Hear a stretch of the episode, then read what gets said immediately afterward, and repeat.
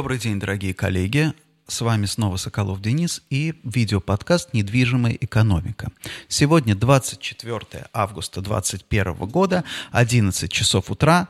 Отпускной сезон стремительно подходит к концу, и для нас с вами повод подвести небольшие итоги, понять, что происходит сейчас, как нам готовиться к следующему деловому сезону, который у нас уже, в общем-то, фактически начнется через неделю. Потому что, помните, через неделю начнется сентябрь, и нам надо всерьез задуматься о том, как мы в этом году с вами будем зарабатывать деньги и развивать бизнес. Итак, о чем я хотел бы сегодня поговорить? Во-первых, я хотел поговорить о второй волне, но не о второй волне пандемии. Об этом многие другие говорят, это актуальная там, там вторая, третья волна. А я хотел бы поговорить говорить о второй волне дискуссии на тему удаленка или работа из офиса, или там, допустим, я не знаю, там гибридная работа, в общем, все что угодно. Короче говоря, давайте э, порассуждаем с вами. Дело в том, что последнее время у нас достаточно много новых новостей, э, новых новостей, да, много новостей поступает к нам от разных корпораций, касающихся удаленной работы, касающихся того, как они организуют удаленную работу. А мы же с вами в бизнесе, мы же люди-то достаточно простые. Мы всегда стараемся следить за лидерами рынка. Да? Мне всегда тоже а, забавно, там, допустим, какие-нибудь там бизнесы, например, там, кофейни там, или еще что-нибудь. Ну, в общем, какие достаточно простые бизнесы, они всегда начинают ориентироваться, или там, допустим, бизнесмены, предприниматели, они ходят на, там, допустим, на какие-то бизнес-тренинги, где им рассказывают, как в таких случаях поступает там Apple или, я не знаю, Google и так далее. Да? Как, бы, как будто нет никакой разницы между кофейней и Apple. Но не суть важно. На самом деле основные новости, которые поступали этим летом, они шли у нас касающихся удаленки, они шли у нас от банков, от банкиров. И здесь очень интересно, банкиры на перегонки, по сути дела на перегонки, а, объявляли о том, что они возвращают всех сотрудников в офис. Да? Это был там JP Morgan, потом Goldman Sachs и так далее. Они все пошли и начали говорить, что мы всех сотрудников возвращаем в офис, в офис потому что, да, потому что менторинг, потому что сотрудники должны учиться, новому, потому что сотрудники должны там быть в контакте с клиентами, мы там с клиентами и так далее. Но здесь надо понимать так, что в мире бизнеса вообще очень часто, я не хочу сказать, что топ-менеджеры любят обманывать. Нет, они на самом деле, топ-менеджеры мыслят вот э, отчасти, да, им свойственно такое же двоемыслие, как советским людям. То есть они, с одной стороны, нутром, поскольку они действительно отличные, но большинство топ-менеджеров, прекрасные управленцы, они нутром чувствуют, да, чувствуют, что нужно нужно делать, но при этом, когда дело доходит до рефлексии, да, когда доходит дело до объяснения мотивации своих поступков, они объясняют это несколько по-иному. Так и здесь, например, да, что означает это для банкиров? Ба- у банкиров есть одна особенность у европейских, в частности, у европейских и американских. Банковская система, она страшно зарегулирована. То есть для, на банкиров, на банки распространяется, то есть банкам государство дают возможность зарабатывать. Да, вот если, допустим, мы почитаем там какой-нибудь российский ЖЖ, ЖЖ, там будет огромное количество статей про мировую несправедливую мировую финансовую систему, о том, как банки, по сути дела, имитируют деньги, что уже давным-давно мировые финансы — это вовсе не государство, это вот именно банкиры, которые, по сути дела, управляют всем миром. Да, отчасти, то есть при определенном взгляде это действительно так и есть. Но здесь надо понимать, что у банков, банковский сектор подлежит очень жесткому регулированию. И, по сути дела, вот что такое там, допустим, тот же блок блокчейн, там про финтех нынешний, да. Финтех — это попытка, да, попытка создать квазибанковские структуры, которые точно так же участвовали бы в дележке, по сути дела, вот этого пирога, да, в, вот, в финансовой системе, но не подлежали бы такому регулированию. Так вот, возвращаясь к банковскому регулированию. Банки а, должны обеспечивать, например, ну, к примеру, да, то есть аналитики да, и трейдеры, и инвестбанкиры должны быть независимы друг от друга. То есть если аналитики аналитик, например, своим клиентам рекомендует, там, допустим, там, покупать какие-то бумаги, ни в коем случае он не должен знать, что на самом деле инвест-крыло этого банка инвестировало именно в эти бумаги, потому что иначе конфликт интересов, он а, будет очевиден. То есть, понятное дело, трейдеры откупили, там, допустим, там, бумаги, вот, аналитики всем клиентам тоже рекомендуют инвестировать в эти ценные бумаги, и, соответственно, да, получается, как бы получается вот такой замечательный бизнес. Поэтому есть такая штука, как вот китайская стена, да, когда аналитики и, допустим, инвесторы, они немножко, они как бы не знают, кто чем занимается. Отчасти, например, вот в нашем там бизнесе мы тоже, в принципе, конечно, хоть мы не подлежим регулированию такому, да, но мы тоже подобные вещи практикуем. То есть, когда я, например, прихожу к клиенту там какого-нибудь там брокерского департамента и рассказываю, меня просят рассказать о том, что происходит на рынке, я специально,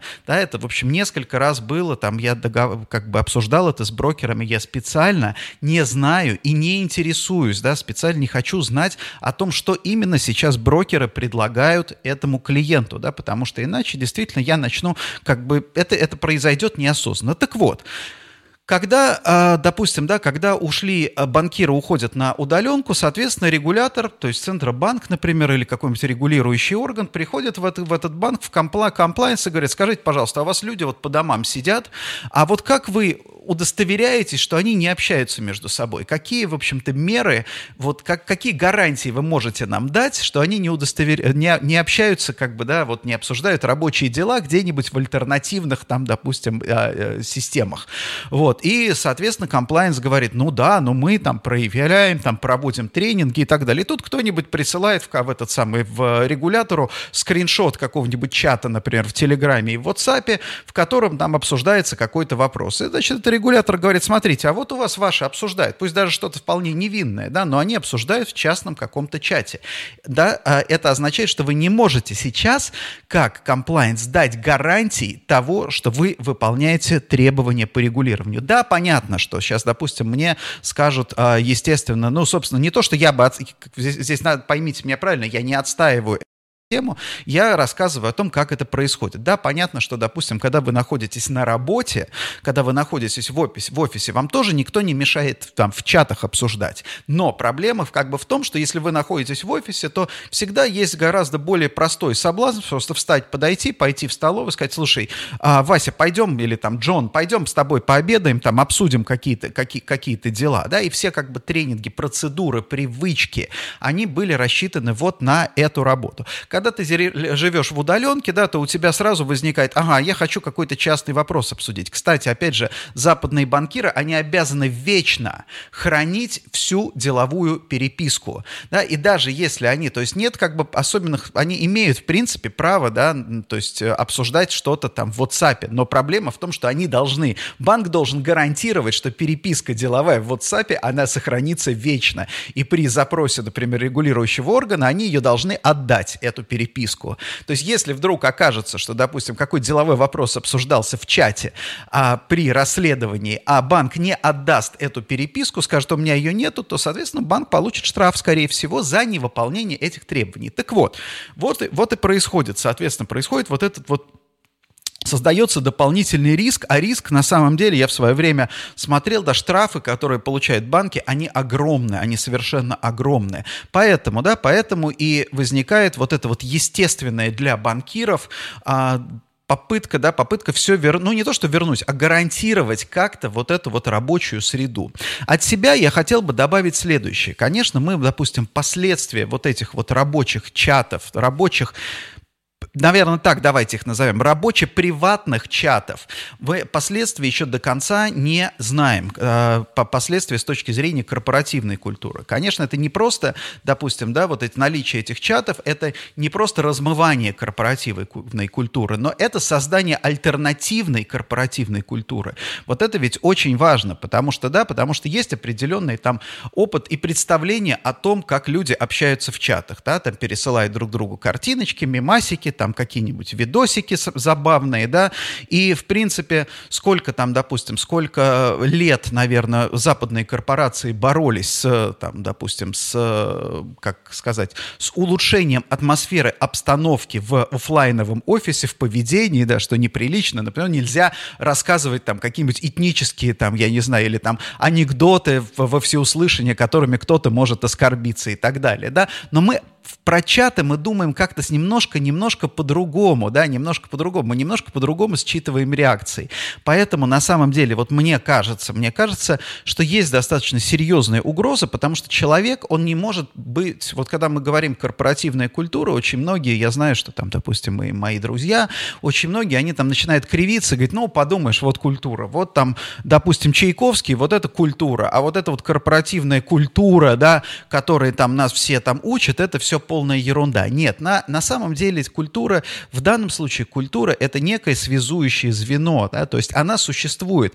Если даже у тебя там, у тебя может быть любая какая-нибудь корпорация, самая там, я не знаю, да, в э, общественном, что называется, представлении, там, самая какая-нибудь отсталая, да, у тебя все равно есть корпоративная культура. Корпоративная культура это то, что зарождается, то, что существует независимо от нашего желания. Да, когда, допустим, начали там тренеры, э, бизнес-тренеры начали говорить о корпоративной культуре, это не более чем попытка, да, попытка как бы оседлать то, что есть, и использовать, что называется, во благо ради производительности труда. Но надо понимать, что, да, что в любой, в любой компа- компании, в любой корпорации, крупной, маленькой, есть своя вот эта культура. Если у нас, допустим, с вами появляются там до 5, 6, 7, 8, 10 групповых чатиков, да, например, то в каждом чатике все равно есть своя культура, своя групповая культура. Какая она? Поскольку они закрыты, то есть если, допустим, да, как, как в, в офлайне, например, да, определенная субкультура складывается в курилке, например, те люди, которые ходят курить вместе, да, естественно, это тоже своя своего рода групповая субкультура. Между прочим, вот эта вот групповая субкультура отчасти во многом в бизнесе, она играла роль, почему там было так трудно, например, преодолеть э, вот эту вот, ну, как, как бы борьба с курением трудно шла, потому что курилка становилась, по сути дела, ну, не рассадником, скажем так, а очагом вот этой субкультуры. И когда, допустим, у тебя ну, топ-менеджмент, а там авторитетные какие-то люди, уважаемые люди, когда они курили, например, действительно для молодого сотрудника пойти покурить с начальником, это, соответственно, да, чему-то там научиться, что-то узнать, какие-то слухи, что-то рассказать о себе и так далее. Это полезная была история. Сейчас курилки играют, конечно, меньшую роль, это раз, да, тем не менее, столовые, там, допустим, какие-то буфеты, переговорные зоны, то есть везде, да, везде есть вот эта вот своя какая-то субкультура. Но когда ты находишься находишься в офисе, эта субкультура, она так или иначе видна. Ты, по крайней мере, ты, может, не понимаешь, что там в глубине происходит, но ты примерно понимаешь, ты заходишь, например, в столовую и видишь, что в столовой сидят одни и те же люди, да, ты примерно понимаешь, ага, вот эти вот люди, они вот, вот, вот они общаются между собой там, допустим, да, более плотно, чем, наверное, это предусмотрено там, что называется, рабочими инструкциями. Это, это я не говорю, что в этом есть что-то страшное, да, но ты понимаешь, как это происходит. Когда речь идет о чатах, например, я почти уверен, что современный, там, допустим, менеджмент корпораций, да, более или менее там крупных с количеством людей, более 500, например, человек, не имеет ни малейшего представления даже не то, что о содержании, а о количестве вот этих вот субкультурных чатов, да, вот этих вот цифровых субкультур. Что там происходит, какие вещи обсуждаются, да, какие, какая атмосфера царит. Об этом нет ни малейшего представления. И это вот та самая цифровой, как бы у нас там с вами появляются на удаленке особенно цифровые двойники. И вот эти цифровые двойники, они начинают жить своей жизнью. Как вот я уверен, что многие из вас, например, а, в свое время были там, допустим, там, там писали блоги там где-нибудь там в том же самом ЖЖ упомянутом мной, да. Вы помните, что, допустим, ранее там до появление там Фейсбука, например, где у тебя все-таки ты должен авторизоваться, ты выступаешь под своим именем, было безумно популярно, да, как бы создание, ты, по сути дела, создаешь своих аватаров, цифровых двойников, то есть тех персонажей, которые могут быть, могут очень сильно от тебя отличаться на самом деле. И это, в этом есть определенная прелесть, это в какой-то степени расширяет возможности для коммуникации. Однако, да, однако я не уверен, что в работе, да, в работе это может быть полезно. И как этим управлять, это тоже большой вопрос. Поэтому, да, я сегодня я достаточно много об этом сейчас говорю, но мне кажется, это очень важная история. когда мы с вами сейчас думаем, например, про удаленная работа, гибридная работа, что это такое, да, там, в чем ее смысл, мы должны понимать, что есть как бы drawbacks, мы должны понимать, что есть и обратная сторона удаленной и гибридной работы. Она пока находится под спудом, да, но тем не менее, тем не менее, рано или поздно она начнет играть роль. Доль. И я почти уверен, да, я вот, я вот удивляюсь. Ну, кстати, я не знаю, честно говоря, не погружался в эту тему, но я думаю, что бизнес-тренеры, наверное, наверное, уже сейчас разрабатывают программы управления, например, да, корпоративными, корпоративными теми же самыми чатами, цифровыми двойниками, да, цифровыми, там, допустим, цифровыми субкультурами. Я, собственно, в этом практически не сомневаюсь. Но, по крайней мере, они должны это делать. Что еще я хотел сказать? Да, кстати, например, тоже Financial Times упоминалось, что в каких-то, в каком-то, опять же, из инвестбанков, из крупных, уже было несколько прецедентов а, увольнения банкиров за то, что они обсуждали рабочие вопросы в частных, что называется, в WhatsApp, в частных чатиках. И, соответственно, как я уже говорил, в этом нет ничего, в этом, собственно, нет ничего удивительного. Опять же, это связано именно с комплайенсом, с регулированием. Это не то, что как бы нельзя обсуждать а, в частных чатах. Это значит, что просто регулирование таково.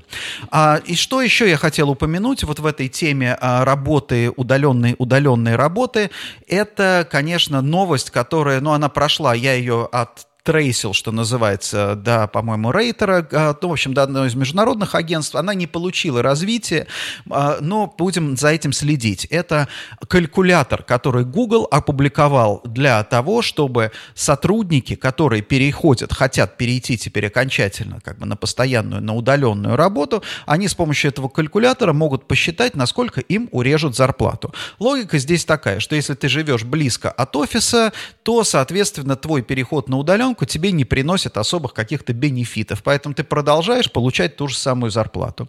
Если тебе ехать, допустим, до офиса 2 часа или там больше, ну, как бы пол, полтора часа, не помню, там уже речь идет о дисконте, то есть об урезании зарплаты процентов на 25. Логика здесь тоже понятна, то есть ты платишь, по сути дела, это уравнение таких, э, как бы, в, возможностей, наверное, я не знаю, там, да, то есть ты платишь меньше за свое жилье, ты получаешь большую пользу от перехода на удаленку, Соответственно, компания тоже хочет как бы поучаствовать в экономии вот этих вот расходов и ресурсов. Честно говоря, не знаю, чем это кончится. Это достаточно, мне кажется, интересный такой эксперимент, потому что, да, потому что тогда по этой логике, если ты офшоринг, да, делаешь, то есть если ты, допустим, нанимаешь сотрудника в другом городе, в другой стране, ты вообще ему платить не должен, потому что, да, потому что дисконт и так слишком велик. Но что здесь важно?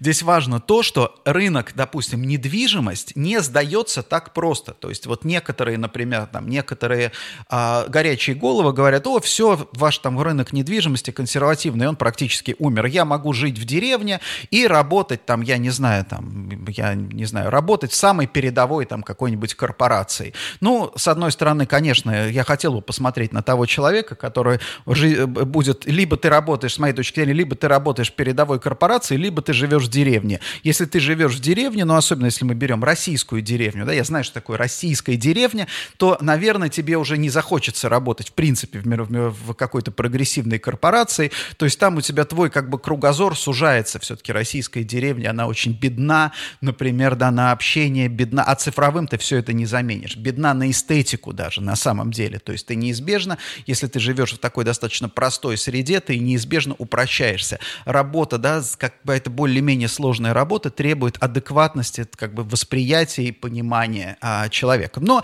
гипотетически, да, гипотетически это возможно.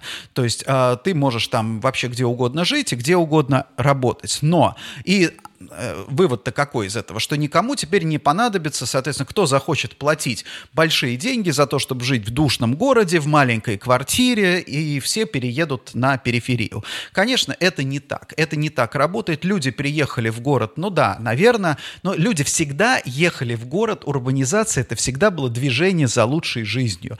Да, понятно, что в России иногда это было связано с голодом, просто буквально отсутствием работы или голодом, там, допустим, в деревне, да, в Советском Союзе Союзе даже, давайте, да, будем называть вещи своими именами. Понятно, потому что это было такое объективное, ну, не объективное, это было административное решение, да, то есть э, советское правительство полагалось на пролетариат, ему нужен был пролетариат, ему не нужно, не нужно было крестьянство. Соответственно, крестьянство, у крестьянства забирали практически там все, что только можно было забрать.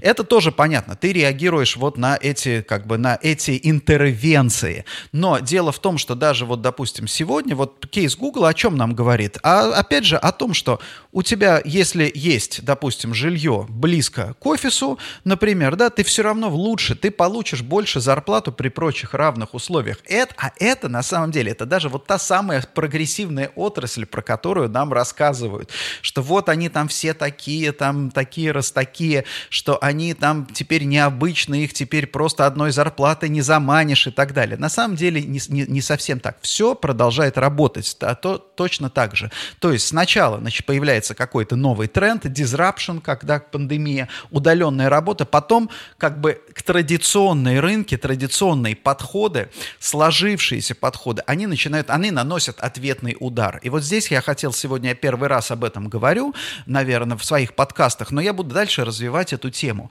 То, что мы сегодня видим, это коллаб, это clash такой, да, столкновение краткосрочных и долгосрочных трендов. У нас был целый ряд долгосрочных трендов недвижимости, которые, да, с которые сложились там 10 лет, 15 лет назад и которые будут действовать следующие 50 лет, например, да.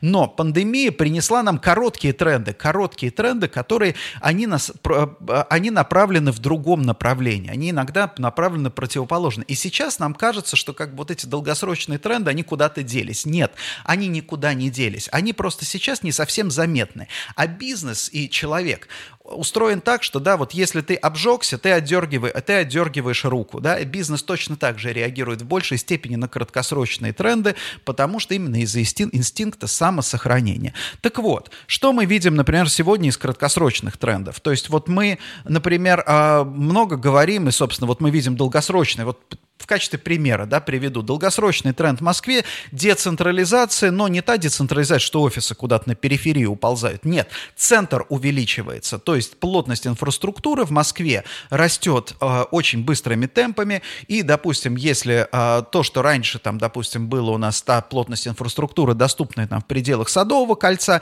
сейчас вот в пределах третьего транспортного кольца она настолько же доступна. Если мы посмотрим чуть-чуть дальше, вот следующий там между третьим кольцом и вот этим вот э, э, большим кольцом метро, которое сейчас строится, или там МЦК, неважно, да, то есть вот это сейчас основная зона развития. То есть туда пришла не только инфраструктура, там сейчас идет вот в этом, вот во всем этом районе реновация, ре, реабилитация, да, реконструкция общественных пространств и так далее. То есть там создается сейчас, ну не создается, она как бы возрождается, улучшается городская инфраструктура.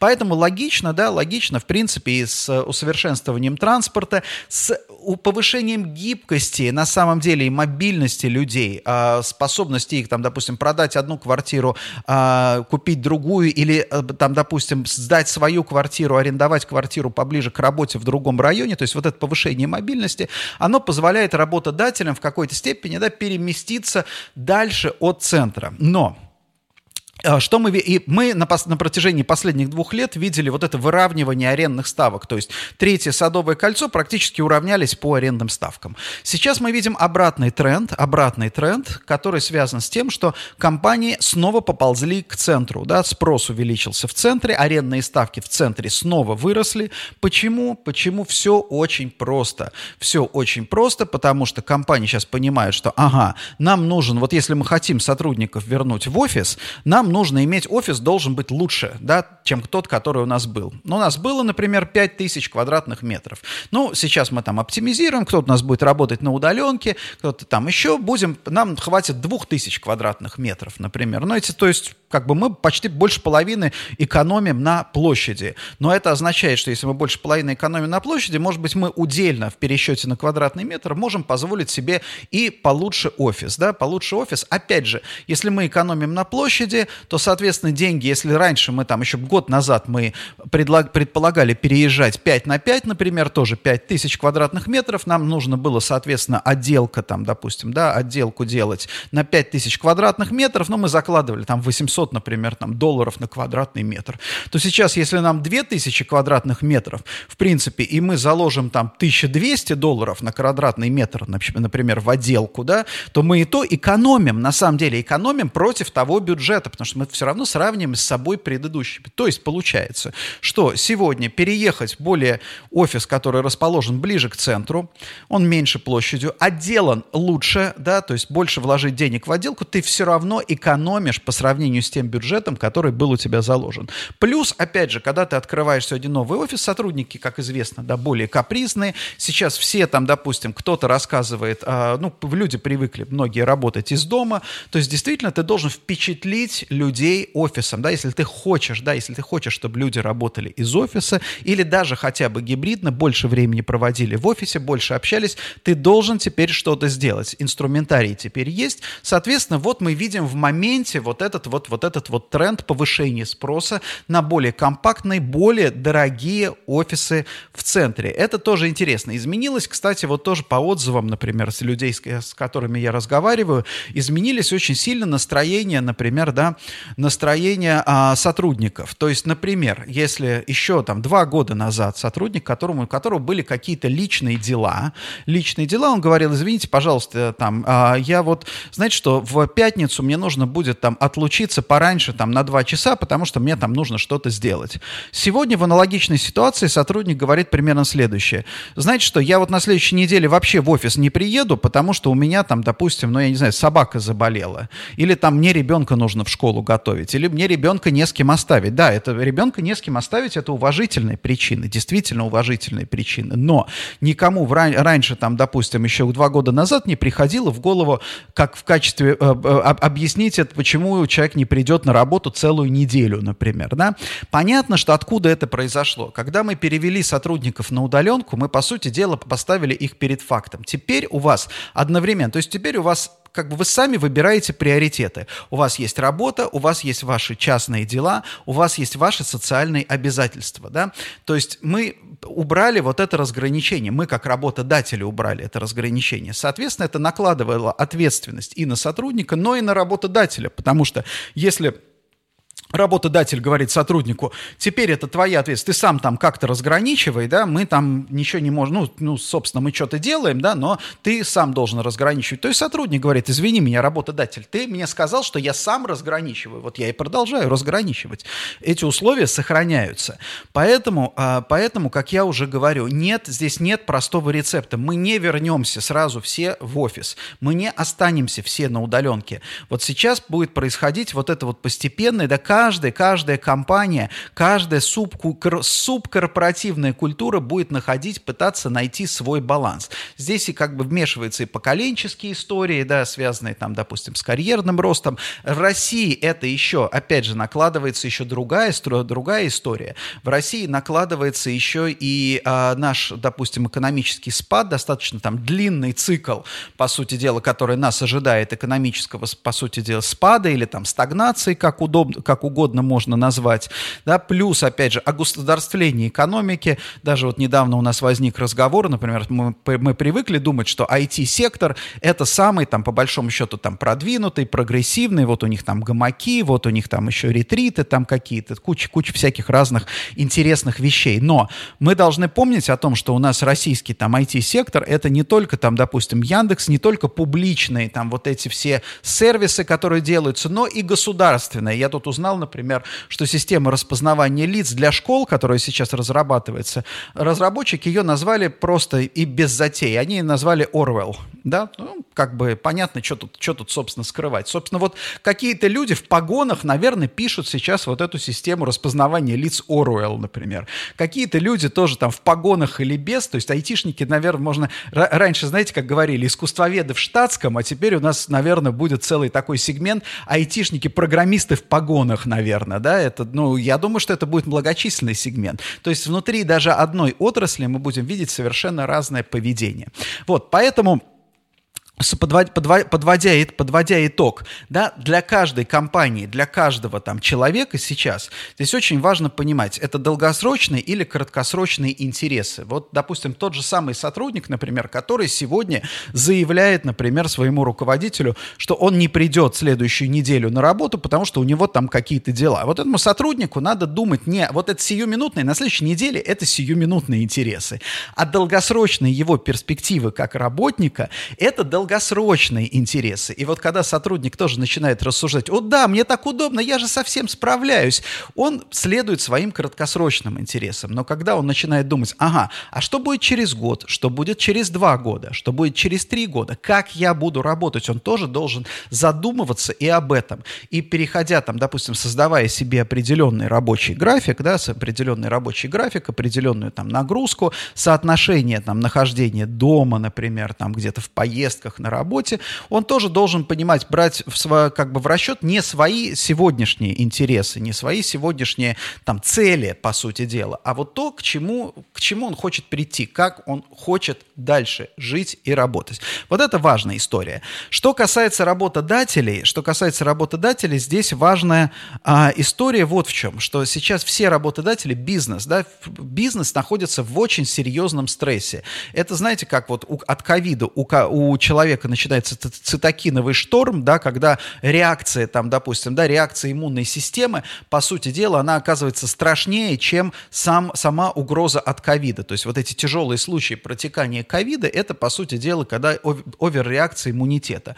Вот у бизнеса примерно сейчас такая же история. Да, бизнес сейчас, он на все какие-то угрозы пытается реагировать, а угрозы сейчас идут со всех сторон, особенно у нас в России. Да, у нас в России самая, самая сейчас сложная история – это именно вот эта вот стагнация, экономическая стагнация, перспектива многолетней экономической стагнации. 5, 6, 7 лет, да, потому что если мы посмотрим все прогнозы, официальные прогнозы, если мы посмотрим, послушаем риторику наших руководителей, если мы почитаем, допустим, стратегию национальной безопасности, нигде ни слова не сказано про экономическое, да, экономическое развитие, опережающее экономическое развитие. Даже, даже тезис Путина о том, что мы должны обеспечить темпы роста экономики э, выше среднемировых, уже даже он нигде не звучит. То есть, в принципе, эта как бы задача снята с повестки дня. Поэтому так или иначе, нам, да, э, к счастью, к счастью, к счастью, прогнозы обычно имеют тенденцию и свойство не выполняться. Поэтому это тот самый прогноз, который, я надеюсь, в какой-то момент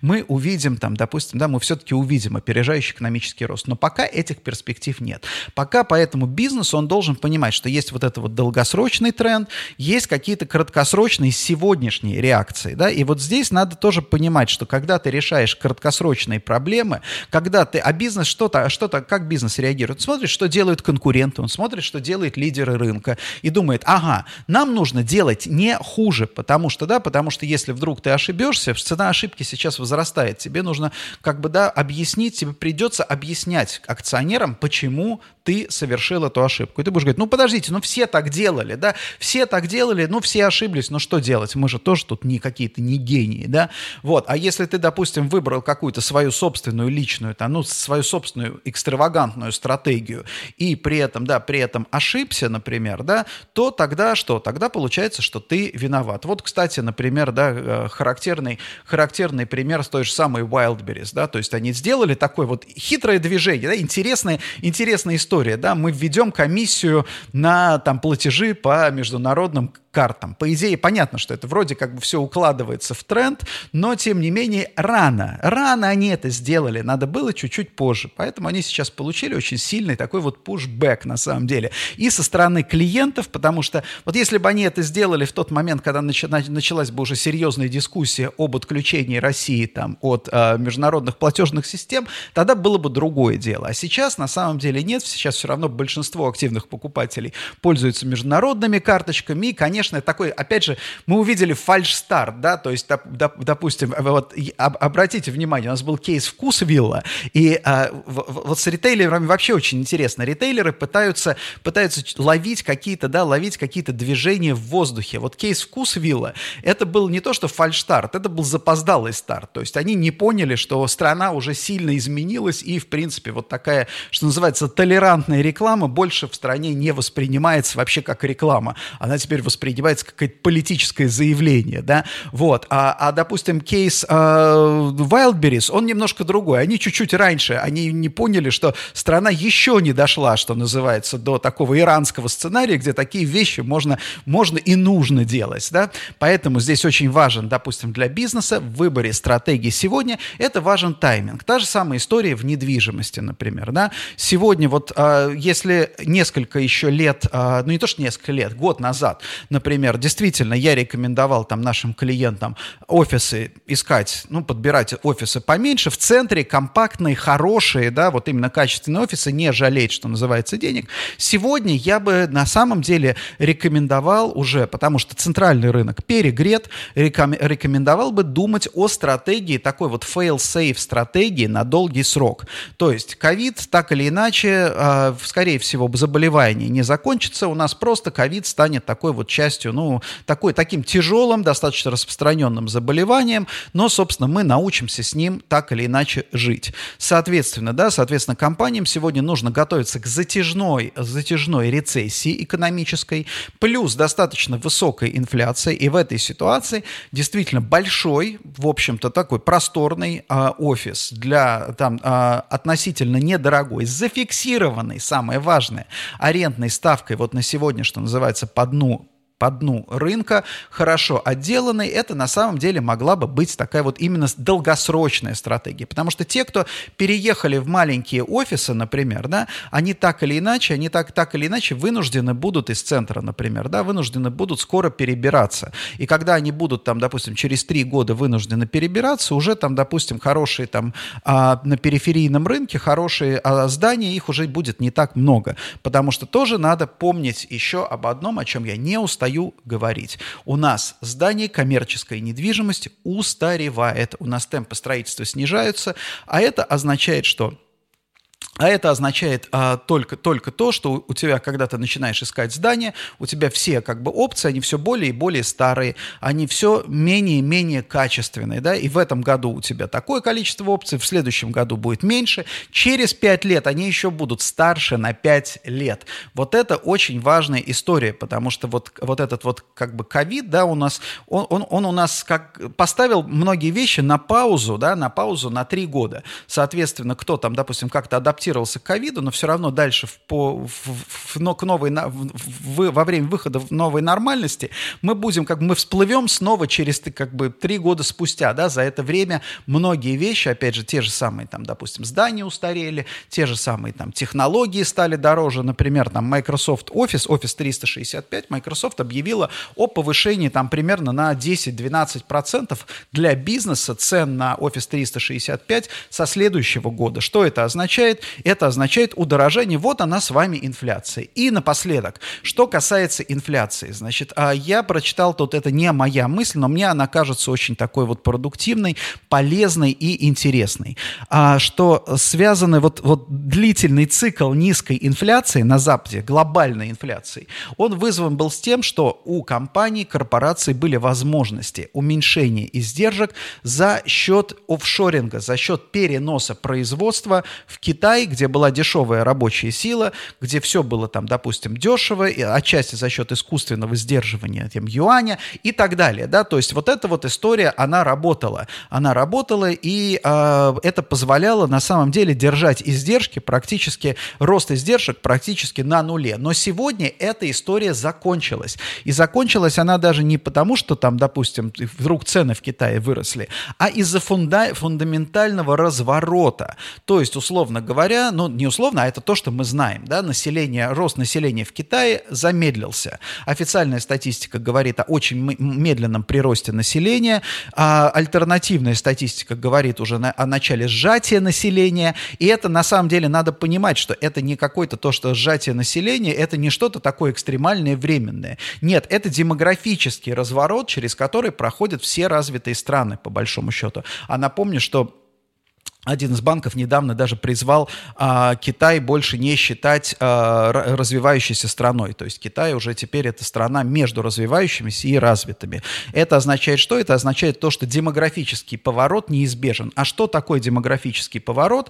Это не просто уменьшение населения, это смещение баланса. То есть каждому работающему ему получается, что нужно больше а, сил, денег тратить на помощь, ну, я не знаю, это, это государственная помощь, через, там, допустим, налоги, через пенсионное отчисление, или это частное просто в рамках домохозяйства, да, ты должен содержать, помогать своим пожилым родственникам. Соответственно, да, соответственно, если у тебя там, допустим, ну, условно говоря, если ты как работающий молодой человек, тебе хватает день чашки риса и айфона, например, да, ты можешь работать за iPhone в год и чашку риса там, допустим, в, э, в день, да, то если у тебя, извините, папа, мама, там дом престарелых, доктора, еще что-то, то у тебя просто ты не, не можешь работать за эти деньги. Ты должен, да, ты будешь... И, и поскольку это происходит примерно у всех, да, вот эти вот как бы рост заработных плат в Китае, он неизбежен. И когда там нам, нам тоже показывают сейчас рост заработных плат там в Китае, там ставят его в пример, надо понимать, что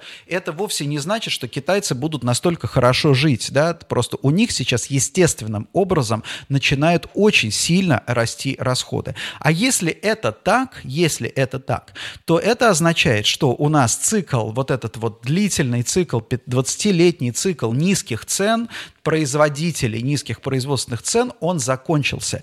И теперь нас впереди ждет какая-то вот бейслайн инфляция, глобальная инфляция доллара, инфляция доллара на уровне, там, может быть, 3, может быть, 4%.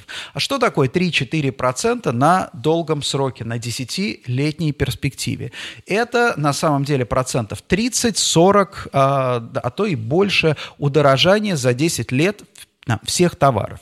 А теперь еще добавим к этому нашу российскую инфляцию, и мы получим совсем интересную картину. Поэтому я полагаю, что вот на эти показатели, вот на эти стратегии и на эти долгосрочные тренды сегодня в первую очередь и нужно полагаться. Спасибо большое, дорогие коллеги. В следующий раз э, я, э, трансляция состоится 31 августа. Теперь я буду делать это по вторникам. Это будет последняя трансляция в летнем сезоне. И до новых встреч. До свидания.